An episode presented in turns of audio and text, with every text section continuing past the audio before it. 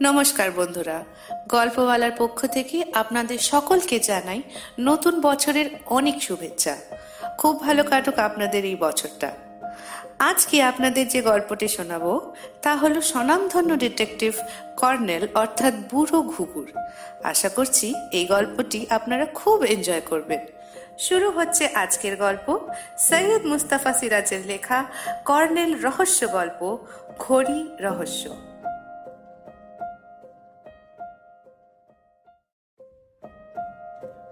Colonel Niladri সরকারের প্রিয় পরিচারক ষষ্ঠীচরণের দুদিন থেকে সামান্য সর্দি জ্বর। পাড়ার ডাক্তার তারকবাবু তাকে দেখতে এসেছিলেন। প্রচুর আশ্বাস দিয়ে এবং লম্বা চড়া প্রেসক্রিপশন লিখে তিনি আড্ডার মেজাজে বসলেন। দেশের হালচাল নিয়ে কিছুক্ষণ বক বক করে গেলেন। তারপর হঠাৎ মুচকি হেসে বললেন আচ্ছা কর্নেল সাহেব আপনি তো বিখ্যাত রহস্যভেদী। এই যাবৎ বিস্তর জটিল রহস্য ফাঁস করেছেন শুনেছি। কিন্তু কোনোদিন কি এমন কোনো কেস আপনার হাতে এসেছে যার রহস্য ফাঁস করতে পারেননি? কর্নেল প্রেসক্রিপশনটা দেখছিলেন। বললেন প্রশ্নটা আপনাকেও করা যায়। ডাক্তারবাবু একটু ভ্যাবাচাকা খেয়ে গেলেন। বললেন কেন? কেন? ডাক্তার হিসেবে আপনার সুনাম আছে। আপনি কি সব রোগীর সঠিক রোগ ধরতে পেরেছেন? ডাক্তারবাবু মাথা নেড়ে বললেন কোনো ডাক্তারই এমন দাবি করতে পারেন না। কর্নেল প্রেসক্রিপশনটা ভাঁজ করে টেবিলে রাখলেন। তারপর ইজি চেয়ারে হেলান দিয়ে সাদা দাড়ি থেকে চুলটে ছাই ছেড়ে বললেন আমার ক্ষেত্রেও তাই। কিছু কিছু রহস্য ফাঁস করতে আমি শেষ অবধি ব্যর্থ হয়েছি।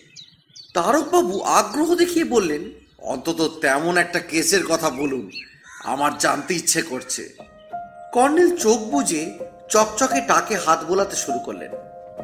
এবার আমারও খুব আগ্রহ হলো, কারণ দীর্ঘকাল যাবৎ আমি ওর প্রায় ছায়া সঙ্গী। অসংখ্য জটিল রহস্য ওকে নিপুণ দক্ষতায় ফাঁস করতে দেখেছি। আমার পক্ষে বিশ্বাস করা কঠিন, কোনো ক্ষেত্রে উনি ব্যর্থ হয়েছেন। তাই না বলে পারলাম না। আশ্চর্য কখনো তো আপনাকে ব্যর্থ হতে দেখিনি। তাছাড়া তেমন কোনো কেসের কথা তো আপনি আমাকে বলেন উনি জয়ন্ত তুমি সৈদাবাদের রাজবাড়ির জড়োয়ার নেকলেস হারানোর ঘটনাটা ভুলে গেছো। মনে পড়ে গেল। বললাম কিন্তু নেকলেস হারানোটা যত রহস্যময়ই হোক কে ওটাকে চুরি করেছে আপনি তো জানতে পেরেছিলেন। এখন চোর যদি নিপাত্তা হয়ে যায় তাহলে আপনার কি করার আছে? ঘরের গাদায় ছুঁচ খোঁজার কাজটা পুলিশে ডাক্তারবাবু অধীর আগ্রহে তাকিয়েছিলেন। বললেন, এই, একটু ডিটেলস বলুন, কর্নেল সাহেব। রাজবাড়ির জড়োয়ার নেকলেস যখন, তখন নিশ্চয়ই প্রচুর দামি। কীভাবে ওটা চুরি গেছিল? সেটাই একটা জটিল রহস্য। সেই রহস্য আমি ফাঁস করতে পারিনি। নেকলেসটা নাকি রাজ পরিবারের সৌভাগ্য লক্ষ্যের প্রতীক। পরিবারে নতুন বৌমা এলে বৌভাতে জমকালো পার্টি দেওয়া হতো। পার্টিতে নতুন বৌমা নেকলেস পরে সিংহাসনে বসে থাকতেন। পার্টি শেষ হলে ওটা খুলে নিয়ে গিয়ে পাতাল ঘরে লক্ষ্মী প্রতিমার গলায় পরানো হতো। এটাই ছিল বংশানুক্রমে রীতি। সেই রাতে পার্টি শেষ হতে তখন প্রায় সাড়ে বারোটা বাজে। হঠাৎ দেখা গেল বৌমার গলায় নেকলেস নেই। জয়ন্ত বলছেন আপনি নেকলেস চোরকে চিনতে পেরেছিলেন? হ্যাঁ কিছু সূত্র থেকে অনুমান করেছিলাম রাজবাড়ির জয়গোবিন্দ নামে এক কর্মচারী যেভাবেই হোক নেকলেস চুরি করেছে। সে একা থাকতো রাজবাড়ির একটা ঘরে। কিন্তু তার ঘরে শেষ রাত্রে হানা দিয়ে দেখা গেল তল্পি তল্পা গুটিয়ে সে উধাও হয়ে গেছে। তবে রহস্যটা থেকেই গেল। জয়গোবিন্দ কখন কীভাবে নেকলেসটা চুরি করল, হল ঘরের পার্টিতে প্রচুর লোক ছিল। চোখ ধাঁধানো আলো ছিল। সবচেয়ে আশ্চর্য, নতুন বৌমাও টের পায়নি কখন তার গলা থেকে নেকলেস উধাও হয়ে গেছে। ডাক্তারবাবু ঘড়ি দেখে ব্যস্ত হয়ে উঠে দাঁড়ালেন। এই উঠি কর্নেল সাহেব। এতক্ষণে রোগীরা আমার মুন্ডু পাত করছে। তারক ডাক্তার চলে যাওয়ার পর কর্নেল একটু হেসে বললেন তারকবাবু ডাক্তার হিসেবে জনপ্রিয়। কিন্তু মশা মারতে কামান দেখেছেন। একে তো ষষ্ঠী ওষুধ খেতেই ভয় পায়। তাতে এতগুলো সব ক্যাপসুল ট্যাবলেট, সিরাপ। তুমি একটু বসো, জয়ন্ত। দেখি কাউকে দিয়ে ওষুধগুলো আনানো যায় কিনা। আমি এনে দিচ্ছি। এই সময় ডোরবেল বাজলো এবং ড্রয়িং রুমের দরজায় পর্দার ফাঁকে অবাক হয়ে দেখলাম, ষষ্ঠীচরণ গিয়ে দিব্যি দরজা খুলে দিল। তারপর প্রায় তাকে ঠেলে সরিয়ে এক প্রৌঢ় ভদ্রলোক শটান এ ঘরে এসে ঢুকলেন। নমস্কার করে কাঁচুমাচু মুখে তিনি বললেন কর্নেল সাহেবের মূল্যবান সময় নষ্ট করার জন্য দুঃখিত।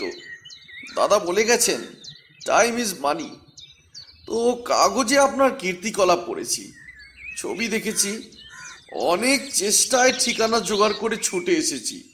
টাইম ইজ মানি বুঝলেন তো? কিন্তু আপনি বসুন বলুন কি ব্যাপার? ভদ্রলোক সোফায় বসে রুমালে মুখ মুছে বললেন এই সব কথা গুছিয়ে বলতে সময় লাগবে। কিন্তু ওই যে বললাম, দাদা বলে গেছেন টাইম ইজ মানি। ইংরেজি প্রবাদ হলেও কথাটা খুব সত্যি। ভদ্রলোক পাগল নন তো? একটু বিরক্ত হয়ে বললাম, বারবার বলছেন টাইম ইজ মানি, অথচ নিজেই তো টাইম নষ্ট করছেন। ভদ্রলোক চটে গিয়ে বললেন, আমার কথা হচ্ছে কর্নেল সাহেবের সঙ্গে। ঠিক। তবে উনিও একজন সাংবাদিক, দৈনিক সত্যসেবক পত্রিকার রিপোর্টার জয়ন্ত চৌধুরী। আপনি নিশ্চয়ই জানেন, রিপোর্টাররা সব কিছুতে খবর খোঁজেন। কি সৌভাগ্য, আপনি আমার এই খবরটা দয়া করে লিখুন। বজ্জাতদের মুখোশ খুলে দিন। হ্যাঁ এবার খবরটা সংক্ষেপে বলি। কারণ টাইম ইজ মানি বলে, উনি কর্নেলের দিকে ঘুরে বসলেন। আগে আমার নাম ঠিকানা বলি। আমার নাম প্রাণনাথ রায়। সাতাশ বাই তিন নকুর মিস্ত্রি লেনে একটা মেজবাড়িতে একখানা আলাদা ছোট্ট ঘরে থাকি। চাকরি করি মতিলাল ট্রেডিং কোম্পানিতে। তো কিছুদিন ধরে একটা ভুতুরে ঘটনা লক্ষ্য করছি। এই ধরুন, টেবিলে যে পাজিখানা যেখানে রেখে বেরিয়েছিলাম, বাসায় ফিরে দেখি সেখানা ঠিক সেইখানে নেই। কিংবা ধরুন যে শার্টটা হ্যাঙ্গারে যেভাবে ঝুলিয়ে রেখেছিলাম, ফিরে এসে দেখি সেটা সেভাবে ঝোলানো নেই। একটা ছোট্ট কাঠের আলমারি আছে, তার তালা তেমনই আটকানো, অথচ ভেতরকারের জিনিস এদিক ওদিক হয়ে যাচ্ছে। রোজ বিকেলে ছড়ি হাতে পার্কে বেড়াতে যাওয়ার অভ্যেস। কাল ছড়িটা দেখি ব্র্যাকেটে যেরকম ঝুলিয়ে রেখেছিলাম, সেখানে নেই। এরকম অসংখ্য আরও ব্যাপার প্রতিদিন ঘটছে। আমি তো এর মাথা মুন্ডু কিছুই বুঝতে পারছি না। চোর ঢুকলে তো সে কিছু চুরি করত। কিন্তু এই পর্যন্ত কিছুই চুরি যায়নি। আমার সন্দেহ হয়েছিল, কেউ বজ্জাতি করে আমাকে তাড়াতে চাইছে। কিন্তু গত রাত্রে হঠাৎ একটি শব্দে ঘুম ভেঙে যেতেই টেবিল বাতি জ্বালিয়ে দেখি কাঠের আলমারিটা নড়ছিল। সদ্য থেমে গেল। আতঙ্কে সারা রাত আমার আর ঘুম হয়নি। তো আর দেরি করা চলে না।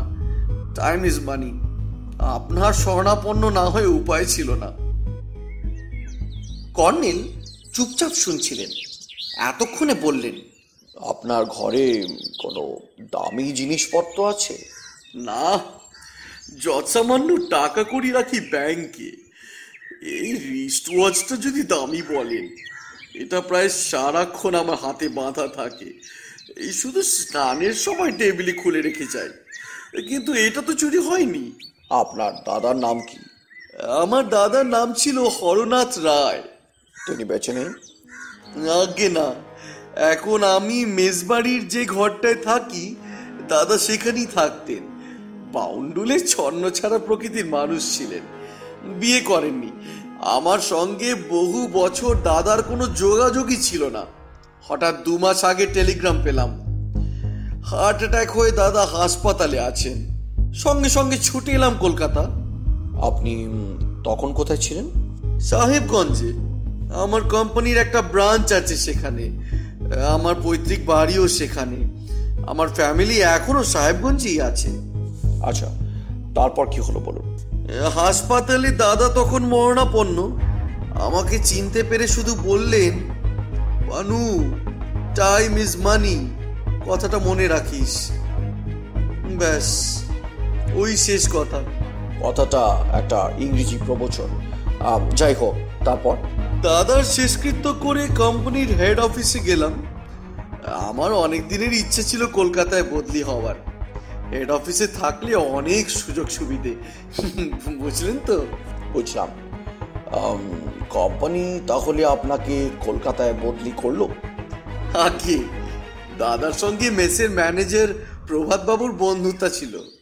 তাই দাদার ঘরটা আমাকে ওই একই ভাড়ায় ছেড়ে দিলেন। ওই ঘরে তো আপনার দাদারও জিনিসপত্র ছিল। ছিল একটা তক্তপোষ বিছানাপত্তর চেয়ার টেবিল একটা সুটকেস একটা ছোট কাঠের আলমারি এই সব। আর কিছু? প্রাণনাথ বাবু একটু ভেবে নিয়ে বললেন আর তেমন কিছু? ও হ্যাঁ একটা প্রকাণ্ড দেওয়াল ঘড়ি। ঘড়িটা অচল। দাদা যে কেন ওটা কিনেছিলেন? কেনই বার সারাননি? কে জানে? আমি ওটা বেচে দেবো ভাবছিলাম। কিন্তু দাদার স্মৃতি হ্যাঁ টাইম ইজ মানি প্রাণনাথ বাবু সায় দেওয়ার ভঙ্গিতে বললেন কথাটা দাদা বলেছিলেন। সেই থেকেই কেন যেন আমাকে ভূতের মতন পেয়ে বসেছে। আমাকেও। বলে কর্নেল চুর ধরালেন। এক রাস ধোঁয়া ছেড়ে ফের বললেন আপনার ঘরের ভুতুরে ঘটনার কথা ম্যানেজার প্রভাতবাবু কিংবা আর কাউকে বলেছেন? প্রভাতবাবুকে বলেছিলাম। উনি কি বলেছিলেন? উনি তো হেসেই উড়িয়ে দিলেন। বললেন, আপনার দাদাও ঠিক ওই একই কথা বলতেন। প্রাণনাথ বাবু এবার চাপা গলায় বললেন, ওই মেসবাড়িতে যাওয়ার পরের দিন মেসের একজন বোর্ডার ননীবাবু আমাকে বলেছিলেন, ওই ঘরে নাকি ভূত আছে। বহু বছর আগে কে নাকি আত্মহত্যা করেছিল। ঠিক আছে, আমরা আজ বিকেলে পাঁচটা নাগাদ আপনার বাসায় যাব। তবে আপনি যেন কথাটা গোপন রাখেন। আমরা আপনার কোম্পানির অফিসার হিসেবে যাব। প্রাণনাথ বাবু আশ্বস্ত হয়ে বেরিয়ে গেলেন। কর্নেল অভ্যাস মতো তাকে হাত বুলিয়ে বললেন কি বুঝলে জয়ন্ত? ম্যানেজার ওকে তাড়াতে চাইছেন কারণ নতুন বোর্ডার ঢোকাতে পারলে তো বেশি ভাড়া পাবেন আর সেলামিও পাবেন। তাড়াতে চাইলে হরনাথ বাবুর মৃত্যুর পর ওকে একই ভাড়ায় থাকতে দিলেন কেন? তাহলে কোনো বোর্ডার এই ধরুন ননীবাবু ঘরটা পাওয়ার জন্য ওর পেছনে লেগেছেন। টাইম ইজ মানি কথাটা দেখছি সত্যি ভূতের মতন আপনাকেও পেয়ে বসেছে। ওটাই তো আসল ভূত। সেই ভূতের উপদ্রবই ঘটছে প্রাণনাথ বাবুর ডেরায়। নিচের ফ্ল্যাটের লিন্ডার দাদা গোমেশকে দিয়ে ষষ্ঠীর ওষুধগুলো আনিয়ে নি তুমি বসো দুজনে আজ রান্না বান্না করব। তারপর বিকেলে নকর মিস্ত্রি লেন। দোতলা মেজবাড়িটা খুঁজে বের করতে বেশি অসুবিধা হয়নি। ঘিঞ্জি গলির বাঁকের মুখে একটা ছোট পার্ক দেখা যাচ্ছিল। প্রাণনাথ বাবু নিচে আমাদের জন্য অপেক্ষা করছিলেন। বাড়ির একতলায় দোকানপাট, দোতলায় মেস, শেষ প্রান্তে প্রাণনাথ বাবুর ডেরা। তার লাগোয়া ম্যানেজারের ঘর। সেই ঘরের সামনে দিয়ে যাওয়ার সময় প্রাণনাথ বাবু ম্যানেজার প্রভাত বাবুকে জানিয়ে গেলেন, ওর কোম্পানির অফিসাররা ইম্পর্টেন্ট কাজে এসছেন। প্রভাতবাবু চেয়ারে বসেই করজোরে নমস্কার করলেন। ভদ্রলোক রোগা এবং বেটে, মুখে অমায়িক ভাব। তালা খুলে প্রণাথবাবু বললেন, আপনারা দয়া করে একটু বসুন, আমি চায়ের ব্যবস্থা করে আনছি। কর্নেল দেওয়াল ঘড়িটার দিকে এগিয়ে গেলেন। তারপর নিষ্পলক চোখে তাকিয়ে রইলেন। ঘড়ির কাঁটা বারোটা তিরিশে থেমে আছে। বললাম, একেই বলে বারোটা বেজে যাওয়া। কর্নেল আমার রসিকতায় কান দিলেন না।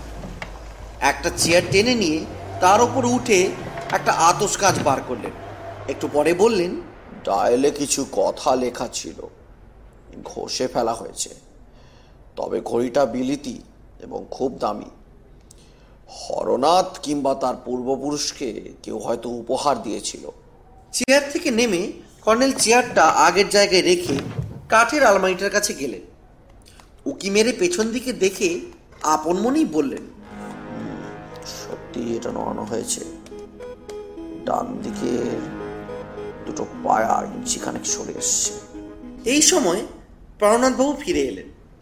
তার হাতে চায়ের দুটো কাপ প্লেট। তারপর বললেন আগে চা খেয়ে নিন আপনারা তারপর সব দেখাচ্ছি। ওসব হবে। আপনি এই আলমারিটা খুলুন। খুলছি। ওতে দাদার জামা কাপড় আর বইপত্র ছাড়া আর কিচ্ছু নেই। প্রাণনাথবাবু কাঠের আলমারিটা খুলে দিলেন। কর্নেল আলমারির ভেতর যেন তলাশ শুরু করলেন। আপনার দাদার সেই সুটকেসটা একটু দেখান তো। চামড়ার সুটকেসেও কিছু জামা কাপড় আর একটা ফাইল পাওয়া গেল। ফাইলের কাগজপত্র দেখে কর্নেল বললেন আপনার দাদা তো দেখছি শেয়ার মার্কেটের ব্রোকার ছিলেন। তাই বুঝি? আমি কিন্তু দাদার কোনো কাগজপত্র এখনও খটিয়ে দেখিনি। আপনি ম্যানেজার প্রভাত বাবুকে ডাকুন। ওর সঙ্গে দু একটা কথা বলতে চাই। ওকে ডাকা কি ঠিক হবে? আপনি ওকে ডাকুন। কর্নেলের কণ্ঠস্বরে দৃঢ়তা ছিল। প্রাণনাথবাবু বেরিয়ে গেলেন। কিন্তু উনি বেরিয়ে যাওয়ার সঙ্গে সঙ্গে ওকে পাশ কাটিয়ে প্রভাতবাবুর আবির্ভাব হলো। প্রাণনাথবাবু ফিরে এলেন। আমার সন্দেহ হলো প্রভাতবাবু দরজার পাশেই হয়তো আড়ি পেতে দাঁড়িয়েছিলেন। কর্নেল বললেন আসুন প্রভাতবাবু আপনার সঙ্গে কিছু কথা আছে। প্রভাতবাবু মিটিমিটি হেসে বললেন আমি বুঝতে পেরেছি। আপনারা লালবাজার থেকে এসেছেন। তবে স্যার বড্ড দেরি করে এসেছেন। মরার আগে হরনাথ চোরাই জিনিস হাফিজ করে গেছে। চোরাই জিনিস? তার মানে? মানে আপনারা ভালোই জানেন। তবে আমি ওসব সাথে পাচে ছিলাম না। হরনাথ আমাকে বলতো বটে খদ্দের দেখে দাও সিকিবাগ তোমার? আমি ওর কথায় পাত্তা দিইনি। কিন্তু জিনিসটা কি? বলে কিছু বলেনি হরনাথ। কাজী জিনিসটা কি আমি জানি না। শুধু এইটুকু জানি, জিনিসের দাম ছিল বড্ড বেশি। হরনাথ আভাস দিয়েছিল যে লাখের ওপরে দাম। আমার মালিক ভদ্রলোক যার এই মেসবাড়ি তিনি কোটিপতি লোক। হরনাথ গোপনে তার কাছেও গিয়েছিল, কিন্তু তিনিও কিনতে সাহস পাননি। আমাকে বলেছিলেন ওই লোকটাকে তাড়াও। তো তাড়াবো কি করে? এ পাড়ার সব গুন্ডা বদমাস ছিল হরনাথের হাতে। প্রাণনাথ ক্ষুব্ধ হয়ে বললেন এসব কি বলছো প্রভাতদা? আমার দাদা? খাল কেটে কুমির এনেছ। এখন তুমিই ঠেলা সামলাও পানু। আমাকে এসব ব্যাপারে জড়িও না। বলে উনি ঘর থেকে বেরিয়ে গেলেন। প্রাণনাথ বাবু ধপাস করে বিছানায় বসে পড়লেন। বললেন আমি তো কিছুই বুঝতে পারছি না।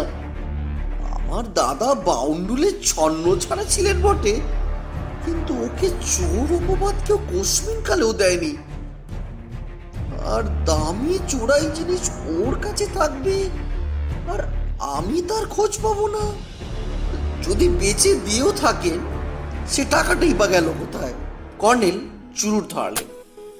আমি বললাম এবার মনে হচ্ছে আপনার ঘরে কেউ আপনার দাদার চোরাই জিনিস বা তার বিক্রি করার টাকা খুঁজতেই ঢোকে। তেমন কিছু ঘরে নেই। কর্নেল ঘড়িটার দিকে তাকিয়েছিলেন। বললেন আপনি এই ঘড়িটা সারাতে দিচ্ছেন না কেন? সারাতে অনেক টাকা লাগবে। অত টাকা কোথায় পাবো? আমি নিজের খরচে সারিয়ে দেব। আমার ধারণা ঘড়িটা চালু হলে আপনার ঘরে আর ভূতের উপদ্রব হবে না। ওই অচল ঘড়ি আপনার ঘরে ভূত ডেকে এনেছে। প্রাণনাথ বাবু ফ্যাল ফ্যাল করে তাকিয়ে রইলেন। কর্নেল চেয়ার টেনে নিয়ে দেওয়াল ঘড়ির তলায় গেলেন। তারপর চেয়ারে উঠে প্রকাণ্ড ঘড়িটা নামিয়ে আনলেন। বললেন দিন সাতেক পর আমার কাছ থেকে এসে এটা ফেরত নিয়ে যাবেন। কোনো বড় কোম্পানিতে এটা সারাতে দেব।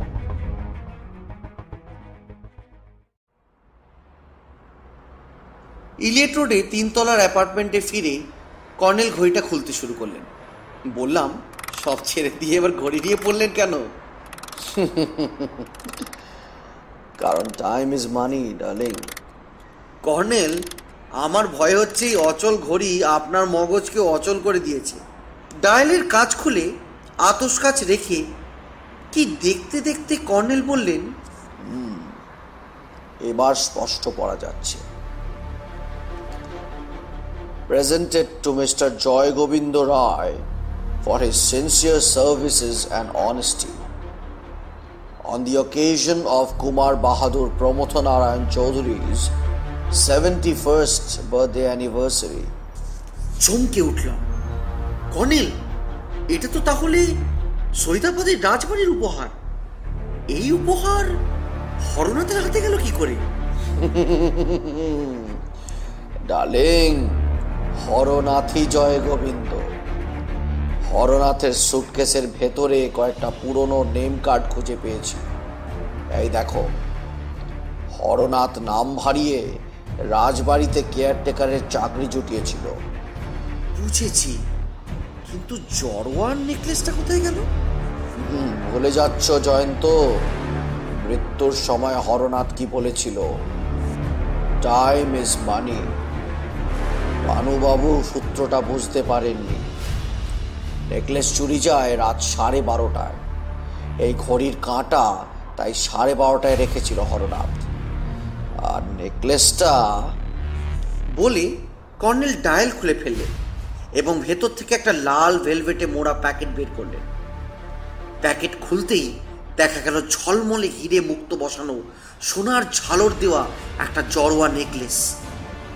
কর্নেল মিটিমিটি হেসে ফের বললেন, তবে হরনাথ কীভাবে নেকলেসটা চুরি করেছিল, এখন বুঝতে পারছি। এই দেখো জয়ন্ত, পিঠের দিকে নেকলেসের ক্লিপটা ঠিকভাবে আটানে সহজেই খোলা যায় বা নিজে থেকেও খুলে পড়তে পারে। বিয়ের পার্টিতে নতুন বৌমা নিশ্চয়ই ঘুমে ঢুলছিলেন সেই সময় নেকলেসটা খসে পড়ে থাকবে। কেয়ারটেকার উপহার সামগ্রীর দায়িত্বে ছিল সে সুযোগটা ছাড়েনি। ক্লিয়ার সাই দিয়ে বললাম all clear time is money এটাও ক্লিয়ার